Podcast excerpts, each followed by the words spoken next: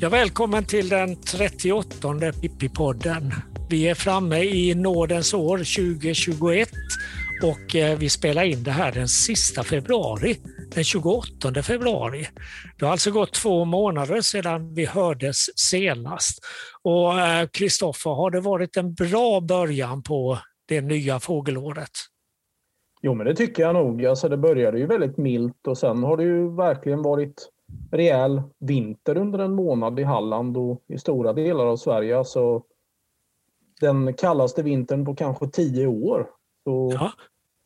Det har varit trevlig skådning, varierad skådning tycker jag. Vad tycker du själv? Jo, jag tycker det har varit ett väldigt spännande år. Om än ett år då säkert ganska många fåglar har farit illa.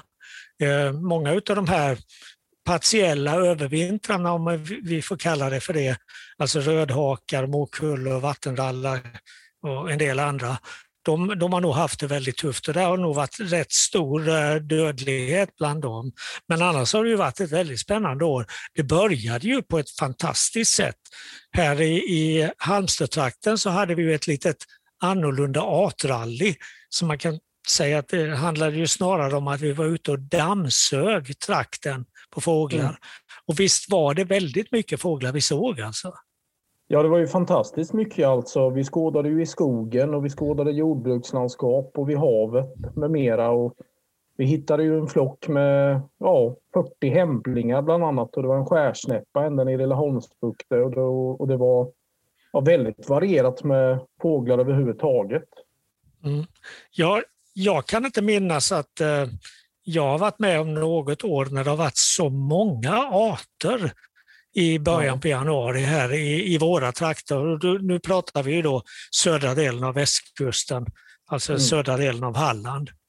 Ja, det var väl 127 arter på det här artrallyt som vi hade den 9 januari. Det var ju en otroligt fin dag.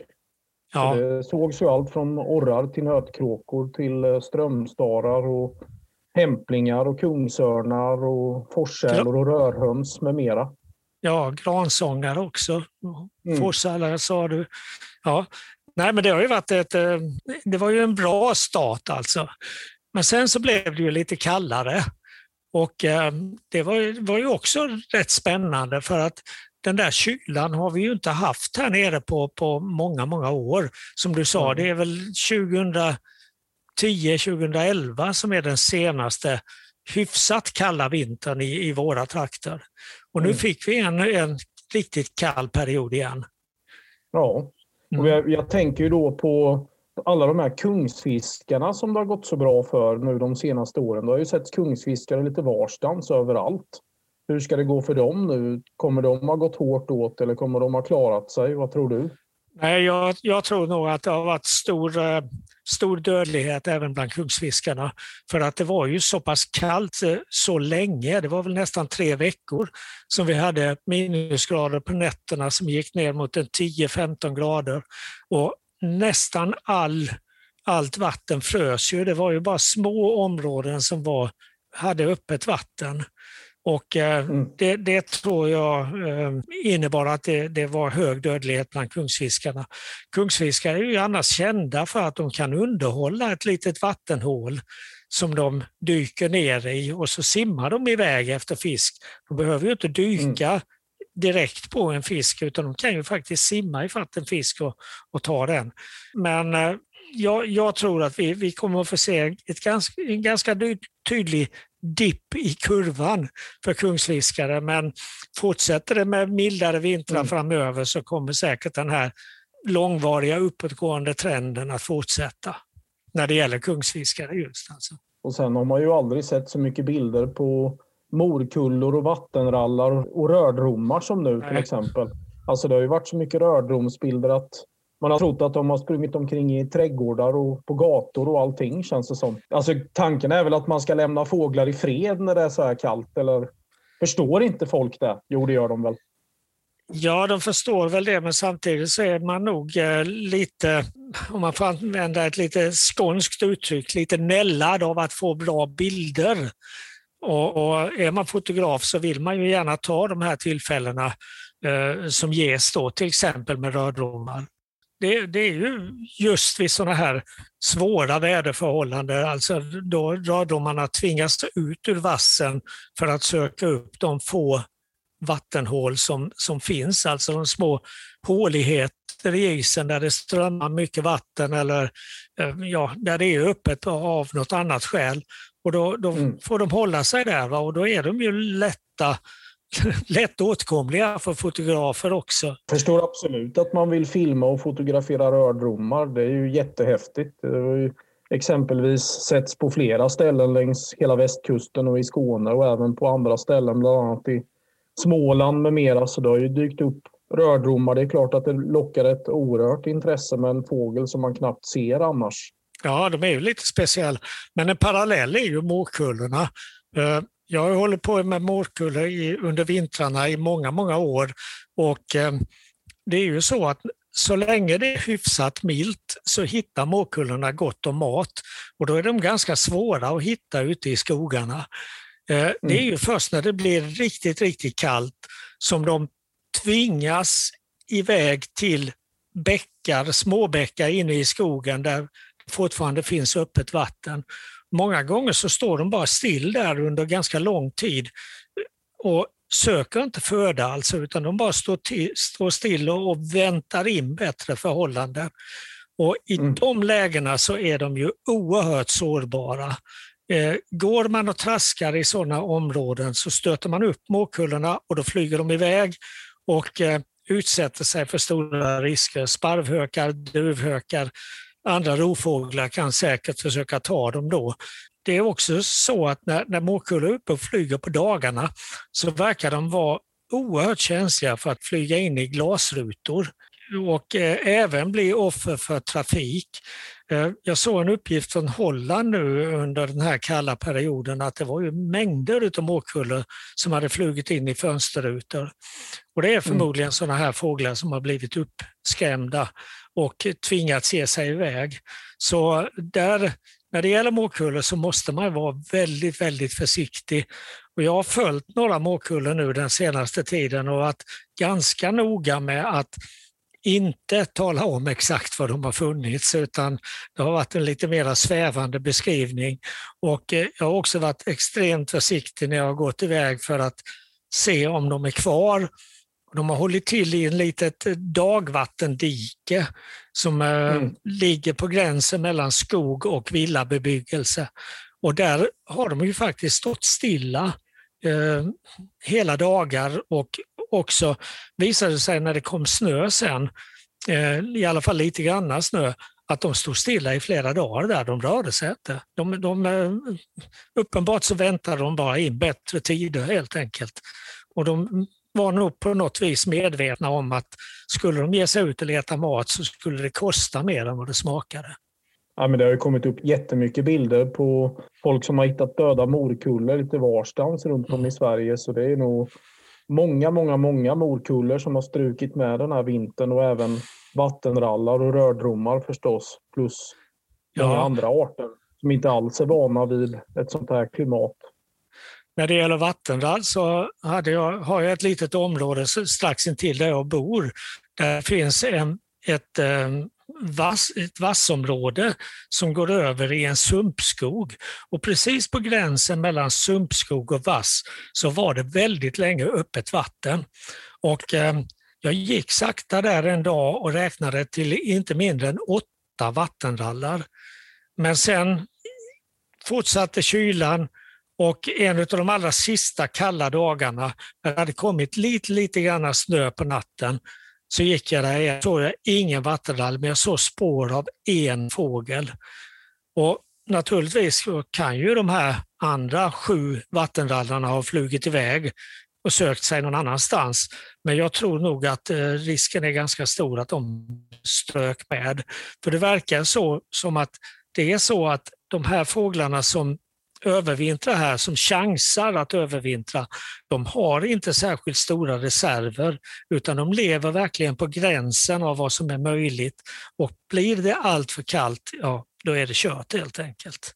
Ja, Och på tal om Långenäsviken ganska nära när du bor så hade ju du en eh, väldigt udda upplevelse bara häromdagen nu i slutet av februari. Vad var det som hände då? Med tanke på att vintern övergick i vår bara som ett klick nästan. Ja, ja det var ju en sanslös förändring i vädret här. Eh, ena dagen så är man ute och åker skridskor i mitt fall. Vi pratade ju om det i förra Pippi-podden att jag är en sån här passionerad långfärdsskridskoåkare. Och jag var ute på Bolmen häromveckan och åkte och vi kollade isen och den var 20-25 centimeter tjock och det var sån här riktigt svart kärnis alltså. Och så bara några dagar efteråt så slog vädret om totalt och det kom väldigt varma vindar söderifrån. Och jag kom gående nere vid den här Långenäsviken längs med stranden där när jag såg en rörelse som liksom inte alls stämde med årstiden. En fladdrande fågel som fladdrade omkring mig i tvära kast över, över isen där. Och när jag fick upp kikan så såg jag att det var en ladusvala. Mm. En ladusvala i februari. Det, det fanns liksom inte i, i, i mitt medvetande att det kunde förekomma. Men så var det. Ja, det här var alltså den 24 februari, men då ställer man sig frågan hur mådde fågeln? Ja, den, den såg faktiskt ut att må ganska bra. Den var i luften nästan hela tiden. Vid några korta tillfällen satte den sig på marken. Eh, antingen på någon tångbank eller på, direkt på sanden på stranden. Men eh, det flög faktiskt lite grann flugor där i solskenet. En ganska skyddad vik så det var ganska varmt där. Men eh, jag tror ju ändå att det måste ha varit väldigt, väldigt tuffa villkor. Men den här ladusvalan var nog inte helt ensam, möjligtvis var den ensam i Sverige. Men jag såg sen att dagen innan så hade man haft till och med ett litet inflöde av ladusvalor i eh, södra delarna av England. Så uppenbart så har det kommit en del ladusvalor söderifrån. Och det är väl så med ladusvalan att vi har ju tidigare uppfattat den som en Afrikaflyttare, alltså att den flyttar ner till tropiska Afrika söder om Sahara. Men under de senaste säg 20 åren så har det börjat övervintra en del ladusvalor i Medelhavsområdet. Och jag skulle väl gissa att den här ladusvalan kom därifrån och inte nerifrån Afrika. Ja, det är ju väldigt häftigt. Sen eh, nu i samma veva har det varit ett stort inflöde av svarthakade buskskvättor, bland annat i Norge och det har kommit in en hel del i Sverige nu med de senaste dagarna. Och även skärfläckor på flera platser, både i Småland och Skåne och Halland nu i slutet av februari. Så det är ju riktigt roligt. Själv missade jag den här eh, ladusvalan för jag åkte till ostkusten för att inventera havsörnar just den dagen. Men här har det ju varit väldigt fint väder på ostkusten till skillnad kanske på vad det har varit på västkusten de senaste dagarna. Ja, eh, alltså fram till i, igår lördagen den 27 vid 11-tiden så var det väldigt fint väder här också med ganska många plusgrader, 10-12 plusgrader på dagarna. Men då, då vid 11-tiden igår så kom det in dimma utifrån havet och den dimman har legat över resten av den här helgen. Och eh, temperaturen sjönk från 10-12 till högst plus 4 grader. Så vi har inte haft det så himla roligt de senaste en och en halv dygnen här. Nej. Så ni, ni har säkert haft det mycket bättre. Nej, en annan upplevelse nu eh, under vintern i början av februari, det var ju när det helt plötsligt dök upp en tornuggla i Skanör. Jag var själv på väg ner till Skåne med en kompis just då. Vi hade funderingar på att titta efter en rödhalsad gås som inte sågs. Men så tänkte vi, nej det har ju inte kommit något larm på den, så körde vi bara vidare för att köra ner till Skanör där det då har varit bland annat en övervintrande gulhämpling i en trädgård. Det är ju väldigt udda nu under vintern.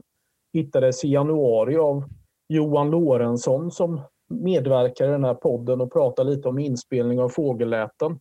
Men i alla fall, den här eh, tornugglan den hittades av en skådare som letade efter en taltrast som hade setts i Skanör på ett ställe. Och så fick, tittade han in i det här trädet som var klätt i murgröna och hittade den här ugglan som bara satt och sov där. Och den satt ju där hela dagen sen fram till skymningen till massor av skådares stora glädje.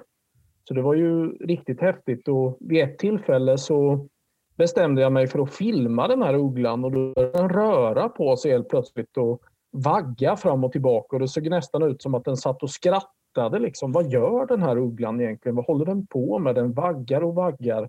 Det var som att den satt och hulkade på något sätt och så helt plötsligt kom det ut en spyboll ur näbben på den. Som de även hittade dagen efter, så den är insamlad av skådarna nere på Falsterbonäset där. Så det blir ett minne för livet att ha den här spybollen hemma. Mm. Och, och, när det gäller tornuggla så kan man väl säga att det inflöde vi hade under hösten här av tårnugglor från Danmark, det gav ju lite grann förhoppningar om att vi kanske ska få tillbaka tårnugglan som häckfågel i södra delen av Sverige. Vi, vi har ju haft tårnuggla häckande i Skåne och även i södra Halland och på Öland. Och, och det finns förmodligen ett litet bestånd på Gotland. Men eh, sen kom ju den här kylan och det vet vi ju sedan tidigare att tårnugglorna är extremt känsliga för hårt vinterväder. Vi kunde ju se den här kalla, de här kalla vintrarna som var 2009, 2010 och 2010, 2011 i Danmark, då det danska beståndet eh, minskade med över 90 procent. Det var så hög dödlighet under de kalla vintrarna. Så risken är väl att vi, vi kanske får vänta lite till på att få ett nytt inflöde av tornugglor i, i Sverige, eller vad tror du? Ja, det är ju verkligen många som suktar efter detta, men man tycker ju att det borde bli trångt i Danmark till slut så att de även vill komma över till Sverige. Och på tal om eh, arter som har kommit in i Sverige, så, som bland annat finns i stora mängder i Danmark, är ju vitstjärnig blåhake. Eh, jag vet att Reino Andersson i Varberg vill inventera vitstjärniga blåhakar nu under våren, så där kan ni som lyssnar på Pippi-podden hålla utkik efter vitstjärniga blåhakar och rapportera in dem i Artportalen. Och då ska vi väl säga att man ska inte leta efter vitstjärniga blåhakar där man letar efter de vanliga blåhakarna. Alltså det är inte fjällbjörksområden eller fjällhedar man ska besöka för att se de här, utan man ska Nej. ner i södra Sverige, kustnära vassområden. Det är där de vitstjärniga blåhakarna håller till. Ja, det hade varit väldigt roligt att ha lite mer av en stationär population som kommer tillbaka år efter år. Vi har ju haft i Halmstad hamnutfyllnad 2017 eh, en hanne som satt och sjöng. Och det har varit på Jätterön bland annat och i Falkenberg på olika ställen. Och eh, mm. Även här uppe i Hjälms våtmark uppe i Kungsbacka kommun. Där har vi ju återkommande vitstjärniga blåhakar år efter år. Som har häckat. Lyckade häckningar. Precis. Ja. Liksom i Farhultsviken nere i Skåne där de också har häckat nu i några år. Och det var väl i förra PP-podden vi pratade lite grann om de här nya kryssbara fåglarna mandarinand och stripgås som eh, ja. egentligen då är implanterade i vår del av världen. Men jag, jag är nog benägen att tycka att vitstjärnig blåhake egentligen borde få artstatus. Den betraktas ju idag som en underart av blåhaken. De sjunger eh, väldigt likt varandra, den nordliga blåhaken och den vitstjärniga. Men de har ju helt olika vistelseområden, de har olika flyttningsmönster. De vitstjärniga blåhakarna är Afrikaflyttade medan våra rödstjärniga blåhakar i fjällen flyttar till Indien. Så det, där tycker jag nog att det, det, det känns mera riktigt att eh, få kryssa vitstjärnig blåhaka alltså. Ja, det tål att tänkas på. Absolut. ja, för att uh, ja, tala om banaliteter. Ja, trevligt att prata med dig Johan Lorentzon. Eh, ni har ju verkligen börjat våren offensivt kan man säga idag den 4 mars 2021 med en svartsnäppa nere i Falsterbo. Mm, Ja, det stod en i bakdjupet, eller söder om bakdjupet, nere vid Landgrensholme. Precis vid Hamnvägen idag. Hade väl dykt upp någon gång under natten. Jag såg i alla fall ja. ingen där igår. Ja, har det varit dimmigt nere hos er? Vi har haft dimma i flera dagar. Det är tre, fyra dagar i sträck som det har varit eh, ärtsoppa nere hos oss. Så att vi har, eh, vi har tagit vad vi har kunnat få. Det, det är väldigt trevligt nu att det har släppt. Men efter dimman brukar det kunna hända grejer. Vi har ju varit på ostkusten och inventerat örnar. Där har det varit fint väder hela tiden, men det är ju ofta så. Fint väder på ostkusten och så dimma på västkusten. Men ja. ja. Ja, vi får ju alltid dimma. Vi har ju hav på alla sidor nere på Falsterbonäset. Så att vi har någon period varje vår när det, när det bäckar igen och då, då får man eh, gå, gå och skrota i parkerna istället och titta efter småfågel. Vad jag har förstått så spelar du in fågelläten om natten nere på Falsterbonäset där du bor. Kan du berätta lite mer om kring hur du gör det? Ja, jag, eh, jag fick eh, inspiration av en kompis i England som ju blev inlåst av sin regering i samband med, med den här covid-pandemin förra våren. Och vi hade bägge två varit på en föreläsning där det var en person som berättade om det här, att man kan spela in sträckläten av fåglar nattetid. Och han tyckte att han hade gott om tid när han satt eh, inne 23 timmar om dygnet. Så han satte igång med detta och postade rätt mycket i sociala medier om det och jag blev inspirerad och tyckte att det verkade kul. Och sen så hade jag ledigt förra hösten, jag pluggade lite och tyckte att jag kunde lägga lite tid på detta och testa. Jag vet ju att jag, jag bor på en ganska bra sträcklokal, jag bor i Skanör på Falsterbonäset och eh, tänkte att det borde passera ganska mycket på nätterna som vi inte hör normalt sett.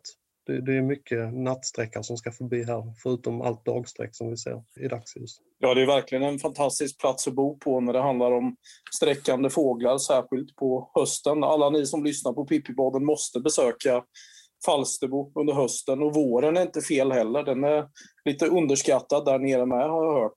Hur eh, gör du när du spelar in de här lätena? Vad använder du för utrustning? Jag har en liten eh, inspelningsmojäng ja, som en lite häftigare diktafon kan man säga. En liten eh, digital inspelningsgrej med, med två stycken inbyggda mickar. Och sen så köpte jag till en, eh, bara en, en mickkapsel egentligen, en centimeter bred med en sladd som, eh, där micken drivs av eh, bandspelaren så att säga. Och sen så lägger jag ut dem på natten. Jag sätter igång, lägger ut, ser till att jag har strömförsörjning, batterier och man kan använda sådana här powerbanks och annat. Såklart, det, det är olika lösningar för alla misstänker jag. Men sen så låter jag den gå tills det blir ljust och så plockar jag in den och eh, kollar vad som har fastnat. Blir det ljudet bra? Ja, det blir tillräckligt bra för att jag ska kunna höra vad det är. Det är väl, många av inspelningarna är väl kanske ingenting som man lägger upp någonstans eller som man, som man publicerar. Men, men eh, det allra mesta går att bestämma så länge som, det, så länge som fåglarna är hyggligt nära kan man säga. Vad, vad får man ut för slags information från de här inspelningarna? Alltså, tittar du på något som kallas för sonogram eller hur bär du dig åt? Ja, jag kollar. Jag stoppar in, efter att jag har spelat in så, så plockar jag in eh, ljudfilen i en dator och använder ett, ett program då som, som man kan klippa och, och lyssna på musik och, och, ljud i och så. Och där kan man då göra ett sånt här sonogram och det är alltså en, en visuell representation av ett ljud kan man säga. Eh, ljudet, man, man kan se hur högt ljudet är. Det kan man se på hur starka färgerna är. Ifall det är ett svartvitt diagram så är det väldigt mycket svart i, i en fågel som är väldigt nära micken. Du kan se hur långt ljudet är i tid. Det ser man på den, eh, på den vågräta axeln. På den lodräta axeln kan man då se hur högt ljudet ligger i frekvens och hur, mycket det, och hur det ändrar sig i frekvens också. En rördrom ligger väldigt nära botten, till exempel en spelande rördrom, medan en kungsfågel ligger väldigt högt upp i, i det här sonogrammet.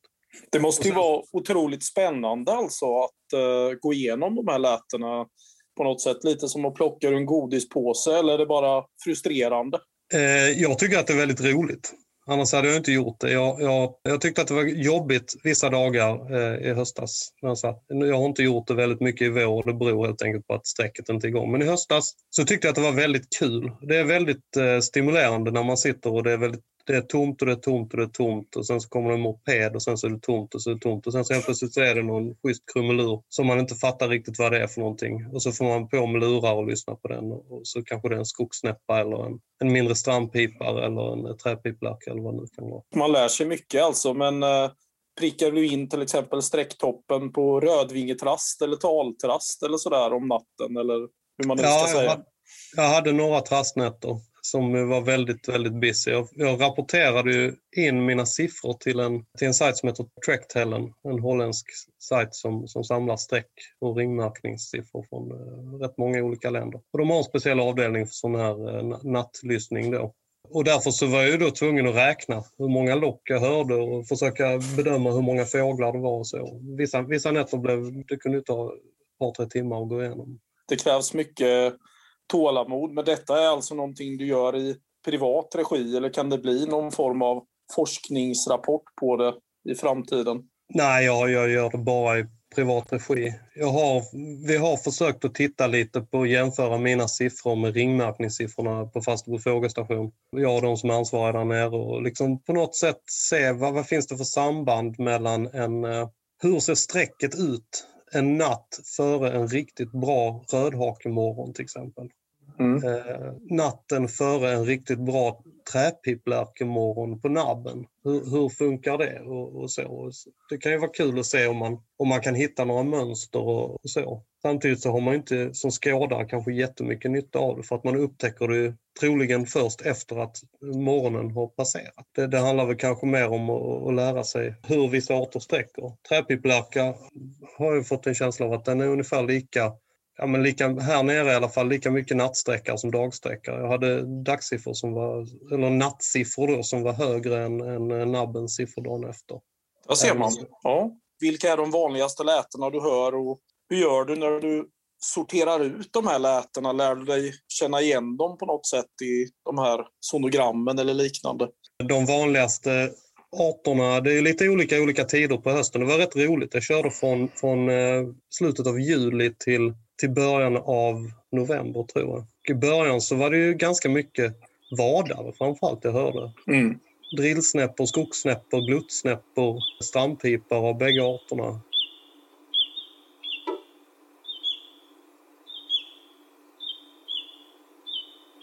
Eh, och lite annat.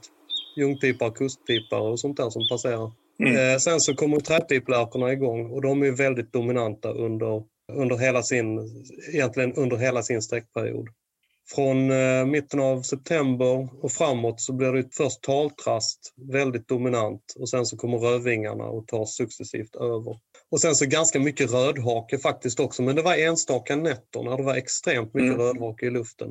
Eh, det var lite som det med som man kan uppleva det i fält också. Att rödhake har man ju vissa dagar så helt plötsligt bara sitter de överallt. Jag misstänker att det var sådana nätter jag hade då.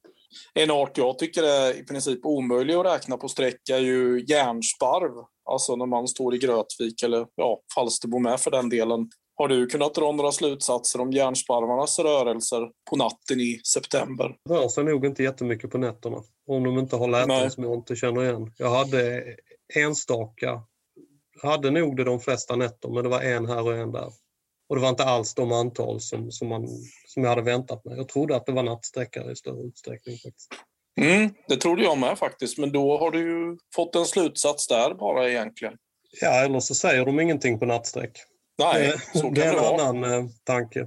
Vi Just. vet ju till exempel att eh, om man tittar i Europa så, så är de i princip alla hägrar är nattsträckare. Till exempel så hör man mycket gråhäger på nätterna, rördromar, eh, purpurhägrar, natthägrar såklart då, eh, dvärgrördrom, andra arter. Grätthäger hör man aldrig på nätterna. Faktiskt. Okay. Jag, jag, tror inte jag har sett en enda inspelning av grätthäger. Och då, då, kan man tänka att de sträcker kanske inte på nätterna överhuvudtaget. Men det vet man ju inte. Det är det som är det luriga med, med de här arterna som inte hörs. Ifall det är för att de är tysta eller för att de inte finns. Ja, det är en intressant tanke. Har du eh, lärt dig något nytt nattstrecksläte nattsträcksläte då under tiden som du gjort de här inspelningarna? Alltså, som du har funderat, vad fasen är det där? Och sen liksom, jaha, det var en sån. Ja, det finns några stycken som är väldigt eh, rörhöns och sothöns kan låta lite hur som helst. Eh, smådopping har ett pip som jag aldrig har hört dagtid och som jag aldrig hade fattat vad det var ifall jag inte hade vetat det svartvitt flug och rödhake har varsitt strävt tunt pip som är väldigt, väldigt lika varandra och som egentligen inte liknar något av de lätena de har dagtid heller. Hur är det med stenskvättor och buskskvättor till exempel? Låter de när de sträcker någonting? Just de arterna och många av småtrastarna och sångarna vet man inte hur de låter på nätterna och bägge de här arterna är faktiskt sådana som, som eh, jag tror ingen egentligen vet hur en, hur en sten eller buskvätta låter på natten. Eh, jag vet att Nej. i höstas så var det några spanjorer som lyckades knäcka hur en eh, hur svart rödstjärt låter. Och det gjorde de genom, det var någon som satt en mycket tidig morgon och hade en insträckande svart rödstjärt från havet som lät mm. och han kopplade det till ett läte han hade haft på sin nattliga inspelning bara ett par dagar tidigare som han inte fattade vad det var. Och när han gick ut med detta så blev det alla mycket nöjda och glada. Och helt plötsligt så dök det upp en massa svarta rödstjärtar på, på inspelningen. Liksom när folk Vilken lycka! Ja, det är en rätt häftig grej. Det, det, är inte jättemycket som går att upptäcka i skådningen idag faktiskt, känns det som. Så att det, det, det är lite roligt. Det är några som är väldigt duktiga, som, som är duktiga deckare liksom, och lägger ihop ett plus ett. Hoppas att de blir Vad är det ovanligaste du hittat på dina inspelningar? För jag antar att man, precis som man alltid gör när man är ute och skådar, även när man lyssnar, letar efter russin i kakan. Mm. I början så trodde jag att jag hade massor med rarisar och jag har väl eh, avlivat alla, alla dem. Jag hade någonting som lät väldigt mycket som en natthäger ganska tidigt. Jag vet inte vad det var, men jag tror inte det var en natthäger. Men jag har haft ortolansparv hade jag fyra stycken i höstas, minst. Jag har ett par inspelningar som är lite, lite långt håll och så också. Men, och det är ju roligt, det är en art som vi knappt ser på sträck i Falsterbo längre, dagtid. Eh, så fyra stycken, det var, det var, ja, det var över förväntan. Får säga. Eh, jag hade nästan tio stycken rördromar. Och det, om man tänker på var, var, var jag är någonstans, så det, det är ju en raritet. Den är mycket sällsyntare än de, ja, den är lika sällsynt som, som silkeshäger här nere på näset, eh, rördrom. Och har nästan tio stycken på en höst är mer eller mindre sensationellt. Men det, det, visar ju att de rör sig igenom att man kanske man skulle kanske kunna få in den med lite tur om man satt ute på kvällen. Liksom. Ja, jag tror aldrig att jag har hört en eh, rördrom på nattsträck, men jag har lyssnat på inspelningar och sådär. Är det någonting man reagerar på direkt eller måste man höra lätet fyra, fem gånger eller så? Nej, men man reagerar, man tänker vad var det? Den låter mm. lite grann som en, eh, eller ganska likt, någon, en av de stora trutarna, alltså gråtrut, havstrut, ett uh, auläte som är ganska, ganska strävt och, och med ganska bra tryck i. Det bär väldigt långt. Så ja. det är någon, hör man det en, kväll när man är ute i mörkret så reagerar man. Men om jag hör eh, ett läte till exempel på natten och spelar in det, hur ska jag gå tillväga för att ta reda på vad det är som jag har hört? Ja, det finns ju en sajt. Det här kallas, fenomenet kallas av engelsmännen för knockmig och det är väl en uh, ordlek med, med deras uh, ord för, för dagsträck som de kallar för vismig, alltså det synliga strecket och det nattliga strecket Så knockmig.com finns det en sajt som heter, som okay. ger lite, lite vägledning. Det är några britter som är väldigt duktiga som har satt ihop den. Sen finns det en, eh, en stor databas på nätet som heter Xenocanto som eh, en massa amatörer laddar upp klipp på. Och där finns ju väldigt mycket artbestämda grejer. Det finns inte jättemycket vägledning så i form av guider egentligen, utan man får väl börja i den ända man tror att man är och jobba sig, jobba sig ut därifrån. Och jag har lyckats knäcka rätt mycket på det sättet. Att det här borde vara en and. Kan det vara en eh, skedand? Nej, den låter inte så. Men då kanske det är en snatterandshona. Liksom att man får, man får trixa sig fram och till slut så hittar man ofta rätt. Ja, det är svårt att ta hjälp av andra för det är knappt någon som är insatt i det ändå. Så det blir lite pionjärarbete nästan. Ja, det finns ett par Facebookgrupper, tror jag i alla fall. Det finns en som är halvaktiv och finns nog, det finns nog fler om man letar. Och sen så har jag lite, jag har några kompisar som är duktiga på sånt här som har sysslat med sånt här. Eh, man får försöka ta hjälp av varandra. Det finns, det finns ju extremt mycket mer att lära sig. Jag känner mig väldigt mycket som en nybörjare fortfarande, måste jag säga. Det gäller att vara lite ödmjuk. Det förstår jag. Nej, men det var väldigt intressant att lyssna på dig om dina inspelningar av nattliga fågelläten nere på Falsterbonäset. Alltid kul att få, få eh, sprida budskapet tycker jag. Ja, om man nu själv vill spela in sådana här eh, fågelläten, eh, vad ska man tänka på? Vad har du gjort för misstag som du har rättat till, till exempel?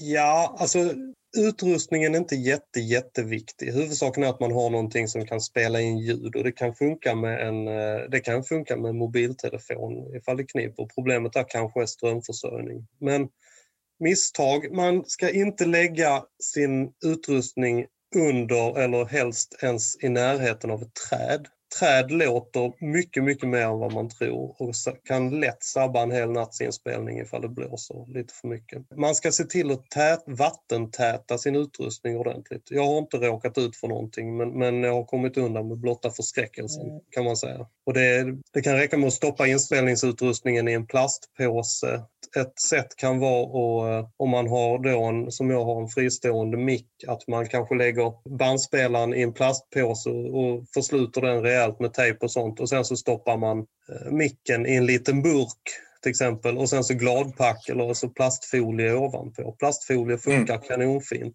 Eh, regnar det på den så blir det som en trumma och man, man får inte ut någonting av inspelningen men det hade man, det hade man inte fått ändå eftersom det regnade. Så att, men man slipper i alla fall köpa en ny mikrofon för att den blev förstörd av regn. Så att det, det, det är väl de viktigaste grejerna.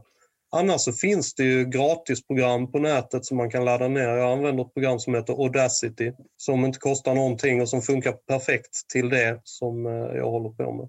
Man ska ha tid ska vara beredd att lägga lite tid på detta dagtid eller i alla fall någon annan gång än när mm. man spelar in. Annars tycker jag inte att det, ja, det, det är som all annan fågelskådning. Man får väl testa sig fram och försöka ha så kul som möjligt och så får man eh, fråga, fråga sina vänner. Vad tycker du att det här låter som? Man kan höra av sig till mig om man är nyfiken. Jag kan lite, kanske lite mer än de som inte har kört en höst. Vem vet? Ja, Nej, men ut och spela in lite läten nu, ni som bor i fjällen eller Mellansverige eller Skåne med för den delen, eller ute på öar. Gärna på hösten. Kanske kan vi hitta en nattsträckande rubinektergal eller inte. Precis, och en sak som jag faktiskt inte har nämnt, det är att fåglar verkar tendera att dras till ljus på nätterna. Så därför kan faktiskt städer och stadskärnor vara ganska bra ställen att spela in på. Jag vet att det spelas in på Söder i Stockholm med ganska gott resultat till exempel. Så det är Bra tips. tips. Då behöver man inte ge sig ut i skogen. Sant.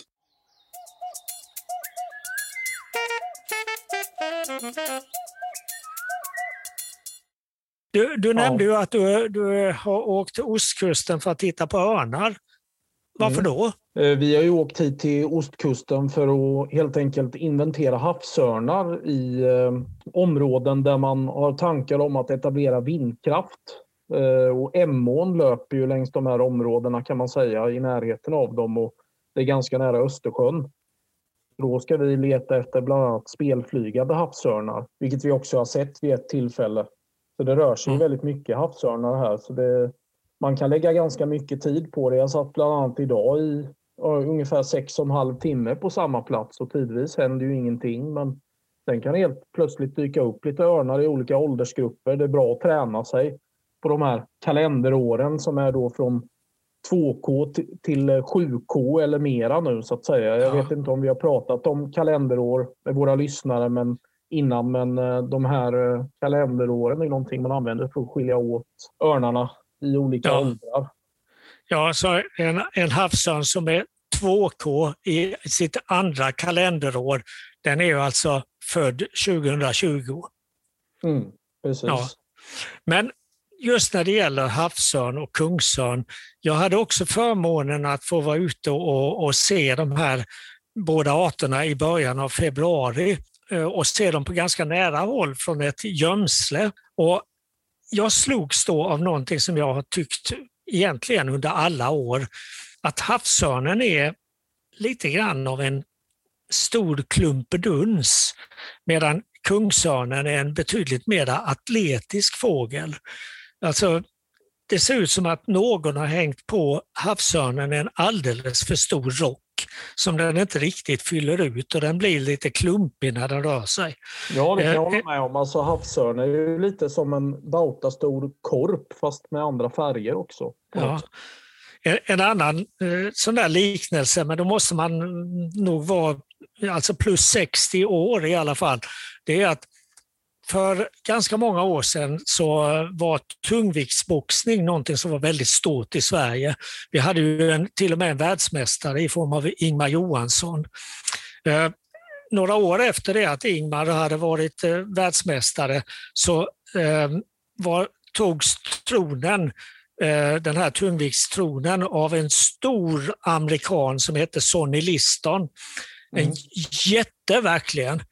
Men så blev han utmanad av en ja, till synes ganska liten kille som på den tiden hette Cassius Clay och sen tog namnet Muhammad Ali. Och när de skulle gå sin titelfight så fanns det nästan inga förståsigpåare som gav Cassius Clay en chans. Utan den mycket större Sonny Liston skulle ju mala ner den här lille putten som han tyckte. Men det blev precis tvärtom.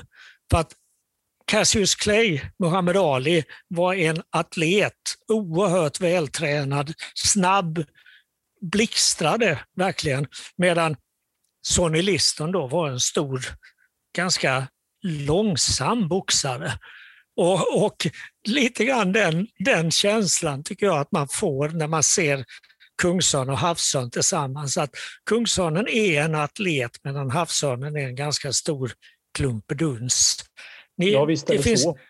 Det finns säkert andra som har andra synpunkter på detta och ni må förlåta mig och Kristoffer också, för Kristoffer verkar hålla med mig. Ja, det är klart. Nej, men om jag ska erkänna lite kring det här vad jag tycker om örnar när man ser dem är ju att när jag får in en havsörn i typkikaren då tänker jag jaha, en havsörn. Alltså det är ju trevligt att se naturligtvis men när jag får in en kungsörn i tubkikaren eller handkikaren då tänker jag ja, kungsörn, vad läckert. Det är ju lite så. Jag vet inte varför det har blivit så, men eh, jag tror att många skådare känner likadant när det handlar om, om de här arterna. Och min teori om det är ju faktiskt att eh, dels är ju kungsörnen mycket snyggare, men det är ju så mycket mer sällan man ser kungsörn än havsörn överhuvudtaget. Så det har väl med det att göra med. I dessa tider ska sägas. De ja, i dessa tider. 25, 25 åren eller liknande. Ja, för att går man tillbaka när jag började skåda fågel för ganska många år sedan nu, en hel drös med årtionden sedan, då var ju kungsörnen en regelbunden syn här nere i södra Sverige, men det gick långt mellan tillfällena då man såg havsörn. Men havsörnen var ju så hårt trängd då utav miljögifter så det var ju inte så konstigt att den var så pass ovanlig. Men idag är det ju helt annorlunda. Eh, vi räknar väl med att vi har kanske någonstans i storleksordningen 600 700 kungsörnspar i Sverige, men havsörns, antalet havsörnspar närmar ju sig nu 900 tror jag det var den senaste uppgiften.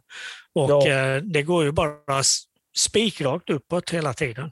Ja, jag vill bara förklara att jag tycker mycket om havsörnar. Det är bara att du jag gör det? Mer, det är bara att jag tycker mer om uh, kungsörnar. Mm. Men uh, havsörnar har ju blivit så här veritabla slaktare med att de käkar skräntärnor och de käkar uh, storskarvar och allt möjligt. Du hade väl hört någonting om någon havsörn som gick bananas på någon storskarvskoloni? Ja, det var ju inte bara en havsörn utan det var ju en hel drös med havsörnar som hade upptäckt något finländskt fågelskär där det fanns både gråtrutar och silltrutar som häckade och framförallt då en ganska stor skarvkoloni och skarvarna häckade på marken på det här skäret, alltså inte i träd utan det var ute i utskärgården. Och det kommer nog framöver att publiceras bilder därifrån och de är ganska makabra faktiskt. Det står en klump med en kanske 30, 40, 50 ungskarvar tätt, tätt, tätt ihop och runt omkring så sitter det kanske 20 havsörnar och bara väntar på att få tillfälle att plocka från den här högen med ungskarvar. Då. Så eh, jag kan väl tänka mig att en och annan som inte gillar skarven kommer att tycka att det här är väldigt härliga bilder men, men för oss andra så ser det ju lite grann makabert ut ändå. Det är lite som när du och jag är på tacobuffé. Liksom. Vi springer fram och börjar slåss med varandra. Nej, det gör vi inte. Men vi har ju faktiskt aldrig varit på en tacobuffé. Jag bara sitter Nej. och suger. Men, men, men möjligtvis skulle vi ha slagit som guacamole, för det är väl det jag gillar bäst i en tacobuffé.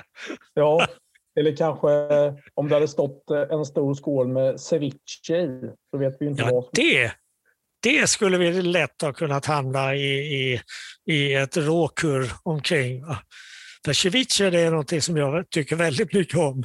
Och, mm. och för er som inte vet vad ceviche är så är det en sydamerikansk rätt de har vuxit fram bland fiskarbefolkning, framförallt i Peru från början. Och det är alltså rå fisk som man lägger i eh, limesaft så att den liksom blir bakad av limesaften och sen så kryddar man det då med koriander och, och chili och lite annat och det är, det är jättegott. Ni hör ju att Pippi-podden har gått över till boxning och matlagning nu. Ja, Nej, ja vi, är, vi, är, vi är ordentligt på väg att spåra ur. Jag tycker vi ska återgå till äh, väsentligheterna, till fåglarna alltså. Det är ju vår nu.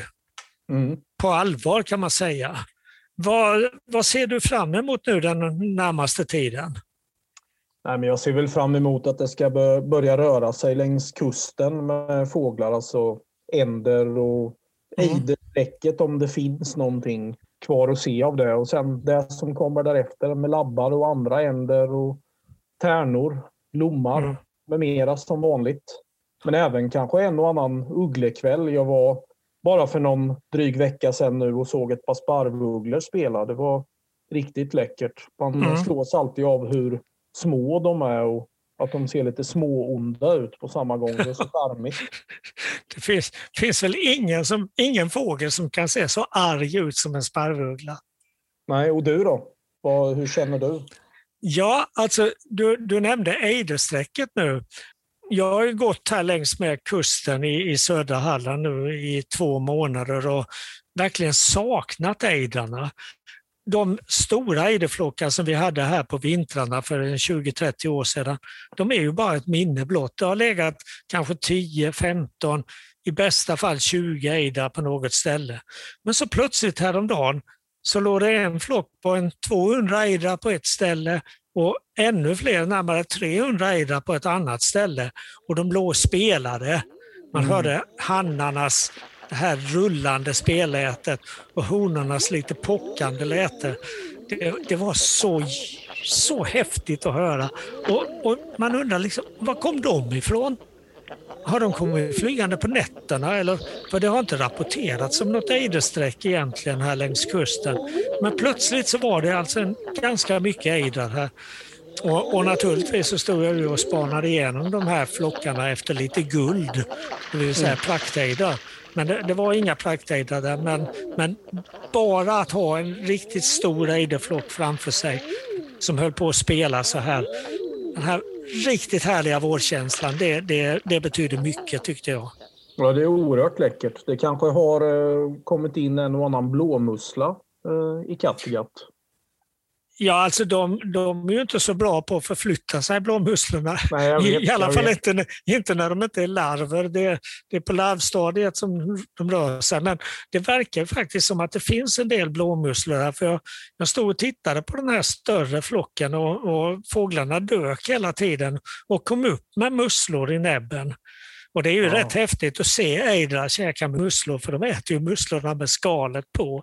Man kan ju tycka att det är väldigt, väldigt konstig kosthållning, att man tuggar i sig en mussla med ett stenhårt skal. Men det gör de ju faktiskt. De mal ner musslorna i, i muskelmagen sen. Och ut kommer det bara ett fint pulver i form av, av musselsand, eller vad man ska kalla det. Man kanske ska bli en ejder i nästa liv som man ja, det, detta det kunde vara någonting att satsa på. Men när, när du tidigare pratade om labbar och tärnor och så, så måste man ju säga att det är ju en fantastisk tid vi har framför oss nu. I alla fall om man är, är en sån här kustfågelskådare som gillar sjöfågelsträck. Då, då har vi högtidsstunder, årets kanske bästa tid framför oss. Ja, som vi har sagt förr och som även tydligen citeras i böcker nu. Den frivilliga sömnlöshetens tid under april och maj. Mm. Det känns väldigt spännande.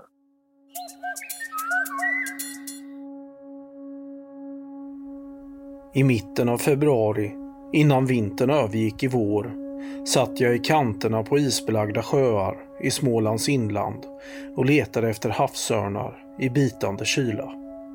Korparna dansade över bergknallar och flög runt som att de kände till varenda liten vrå i landskapet. Det var nog inte bara ett påstående. I februarikölden hade jag glömt hur tyst det kunde vara i naturen. Inte en mes, inte en hackspett, inte ens en kråkfågel. Inga fåglar hördes eller sågs under långa perioder. Ibland kunde det säkert gå en timme utan ett tecken på något levande. Ljudet av torra fjolårslöv som dansade runt på snön vittnade i alla fall om att jag inte plötsligt blivit döv. För en stund kunde jag se mig själv stå där ensam på sjökanten ur ett utifrån perspektiv. En trevande pianoslinga började spela i bakgrunden. Var det här mitt liv? Ja, det var både sorgligt, roligt och trevligt om vartannat. Just när de djupaste tankarna trängde sig på svävade en fjolårsfödd havsörn mot norr i sydostvinden. Ensamheten hade hälsat på mig en lång stund. Det gör den då och då hos oss alla. Det kan vara både plågsamt och njutbart på en och samma gång. Örninventering handlar om att gå in i en bubbla och tillfälligt leva ett annat liv i livet. En sån sak kan vara både ensam och befriande. Så här gick det till de sista dagarna i februari och i början av mars. Vi gick ut på parkeringen och satte oss i bilen. Nyckeln vreds om i tändningslåset. Bilstereon drog igång Howling Wolf med Smokestack Lightning.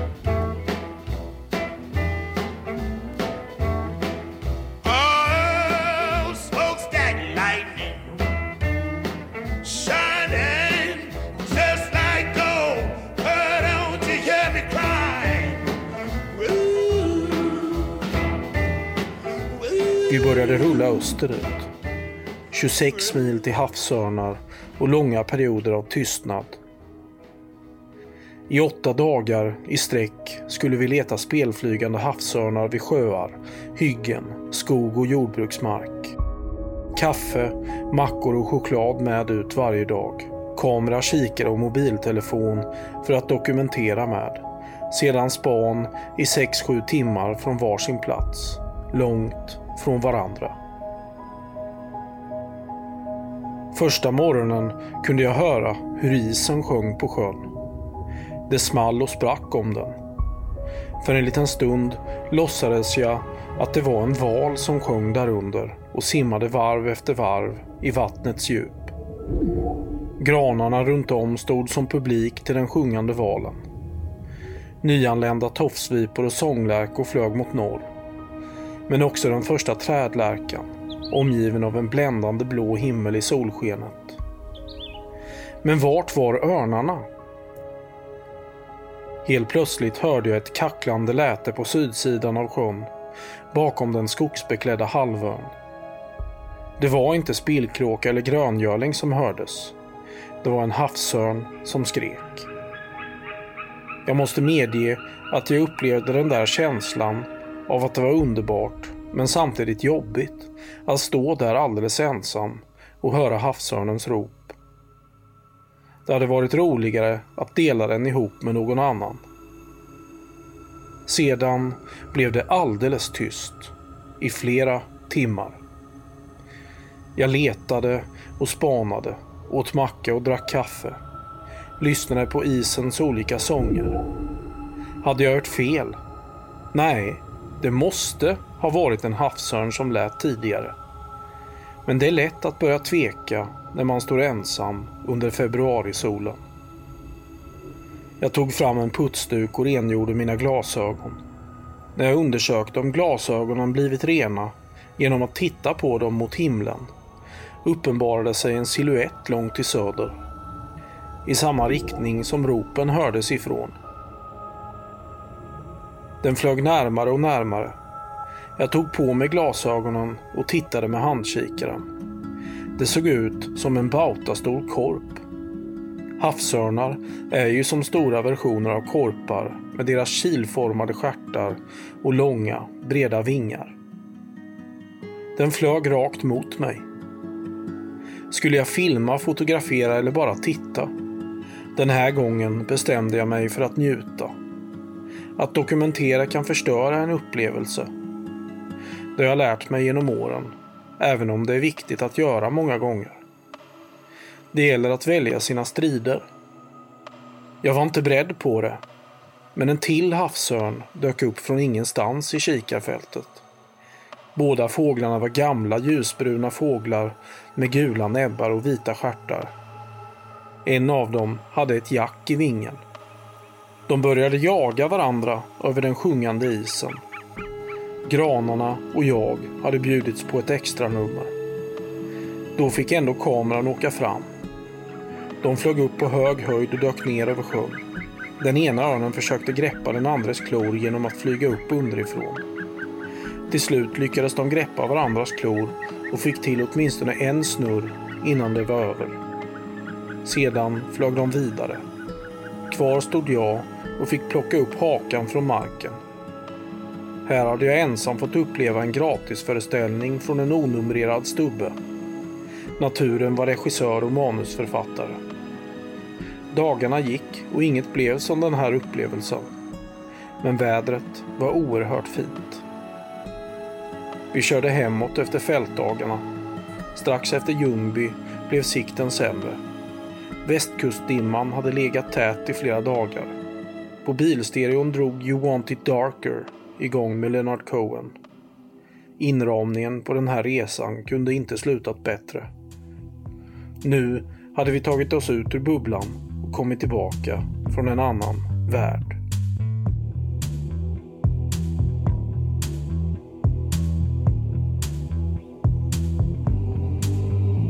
If you are the dealer, I'm out of the game. If you are the healer, means I'm broken and lame. If thine is the glory, then mine must be the shame. You want it darker. We kill the flame.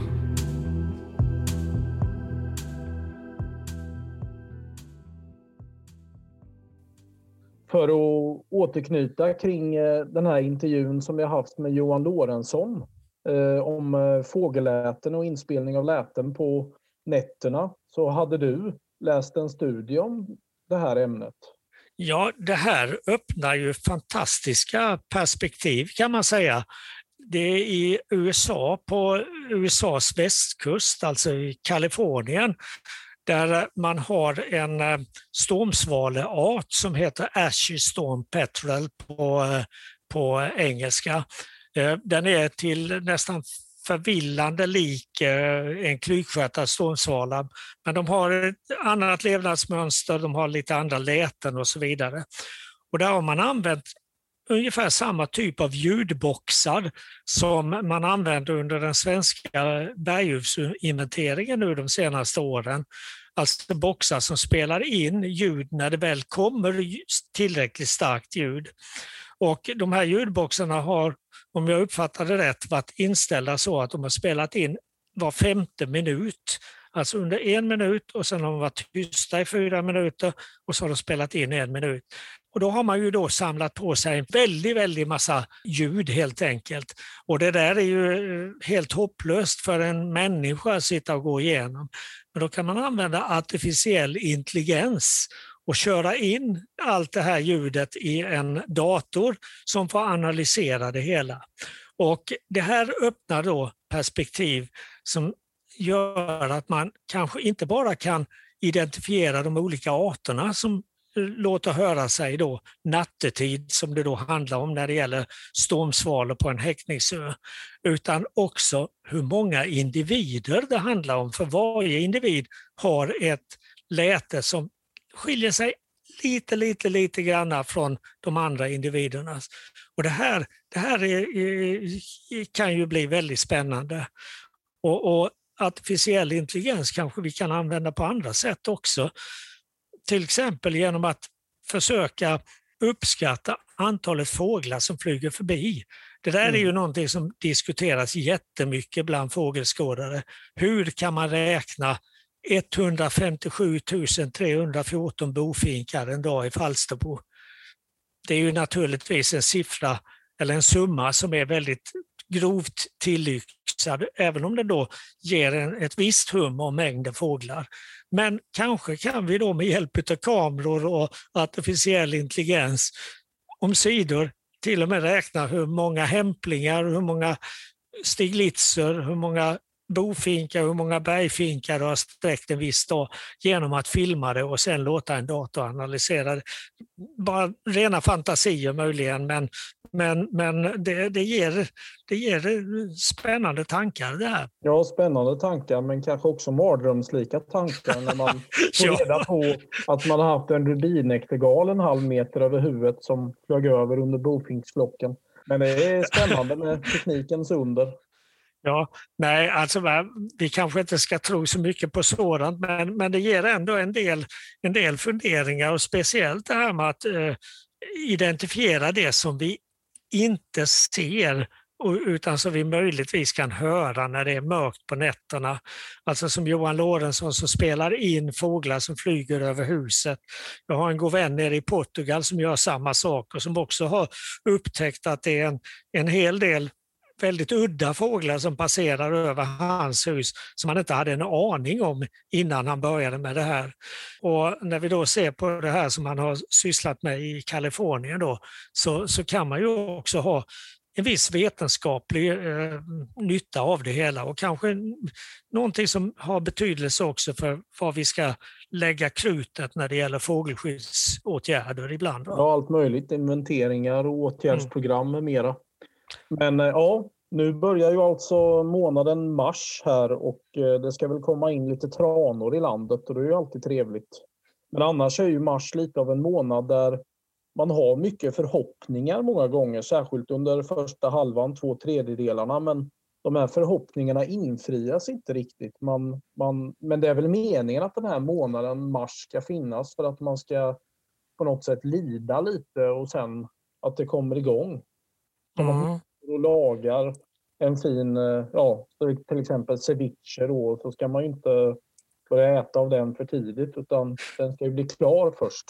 Ja, fast den, å andra sidan, ja, jag har väldigt många väldigt fina minnen från mars månad med sjöfågelsträck inte minst, men också med ugglelyssning och hackspettslyssning.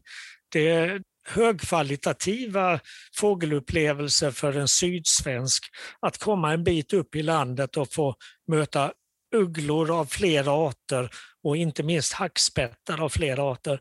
Och där är ju mars den riktigt, riktigt fina månaden tycker jag. Och även skogshöns såklart. Ja. Men eh, Nej, det är sant. Jag glöm, glömde bort lite där. Men eh, jag tror, jag tror vi förstår varandra. Ja, det gör vi säkert. Och, och mars är ju också en månad som, som verkligen, precis som du har antytt, alltså kan bjuda på besvikelser. Vi har ju det problemet här nere på, på svenska västkusten att när det är högtrycksväder i stora delar av Sverige så får vi den här eländiga dimman som kommer sig av att luften in över land är så mycket varmare än luften ute över havet. Och då blåser den kalla luften från havet in över land och för med sig en massa fukt och resultatet blir dimma. Och där mm. går man i, i gråvädret och ja, mungiporna hamnar lägre och lägre helt enkelt. Ja, man hoppas på bättre tider, men det kommer ju. Men sen, sen också, på tal om hackspettar, så har det ju varit ett inflöde uppe i norr, Eh, i Norrbotten och Västerbotten av just vitryggig hackspett. Nej, men det, är, det är ju fantastiskt alltså att här, här har ju lagts ner jättestora resurser på att få tillbaka vitryggig hackspett som en svensk fågel. Utan de här åtgärderna kanske vitryggen hade varit utgången ur svensk fauna. Alltså man har fött upp vitryggar i fångenskap, man har satsat på att återskapa miljöer och så plötsligt så kommer det ett starkt inflöde österifrån. Kanske delvis beroende på att man har varit duktiga i Finland på att återskapa miljöer, men kanske framför allt på att, att det har av någon anledning kommit ett, ett inflöde från Ryssland. Vad, vad som har hänt i Ryssland som har orsakat det här, det kan vi ju bara spekulera i.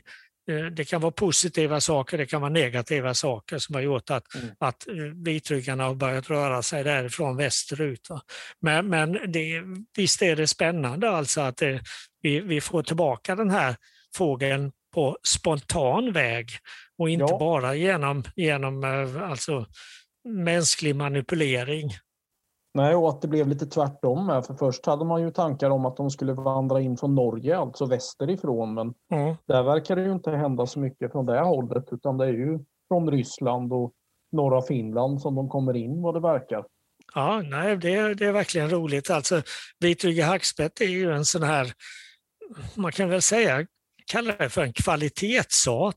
För att finns den i ett skogsområde så vet vi att det här skogsområdet har så många andra kvaliteter i form av insekter, en del andra fåglar och så vidare. Det, det är liksom den här, den här eh, som, som verkligen visar att, att här har vi väldigt, väldigt fin miljö. Alltså Mm. vitryggen är, är ju liksom det där beviset för det. Va? Ja, och en annan art som möjligen är på gång så småningom är ju mellanspett. Där Mm. flera stycken mellanspettar finns i Danmark bland annat. Och 2014-15, den vintern, så var det ju ett par mellanspettar på Gotland också. Så man skulle ju kunna tänka sig att mellanspetten kommer in eh, till södra Sverige åtminstone inom en tioårsperiod, eller vad tror du? Ja, alltså sprider den sig vidare i Danmark. Det går ju bra för mellanspetten både i Baltikum och i norra Tyskland. Och den har ju då börjat tränga in i Danmark söderifrån efter att ha varit utrotad i Danmark i ganska många decennier. Och sprider den sig vidare i Danmark där det finns mycket av den här gamla grova lövskogen med mycket döda grenar och annat eh, i form av parker och annat, då, då bör ju inte steget över Öresund vara så himla stort egentligen en gång framöver.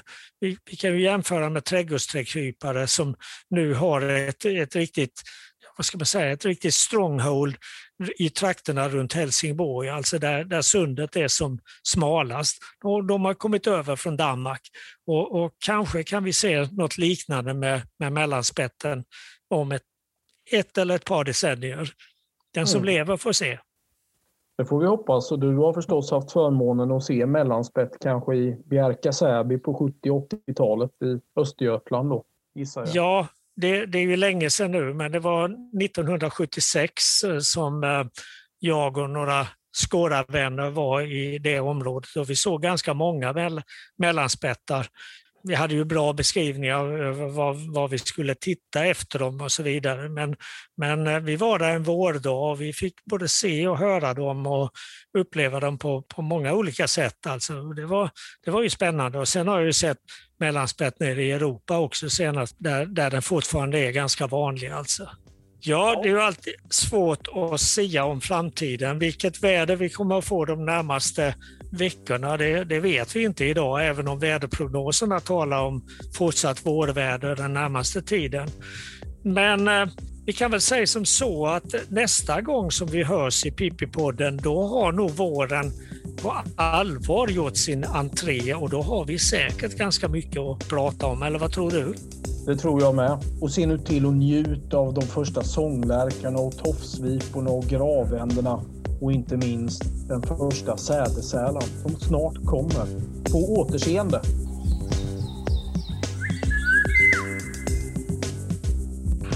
Redigering av Frida Nettelblatt. Pippipodden produceras i samarbete med Studiefrämjandet.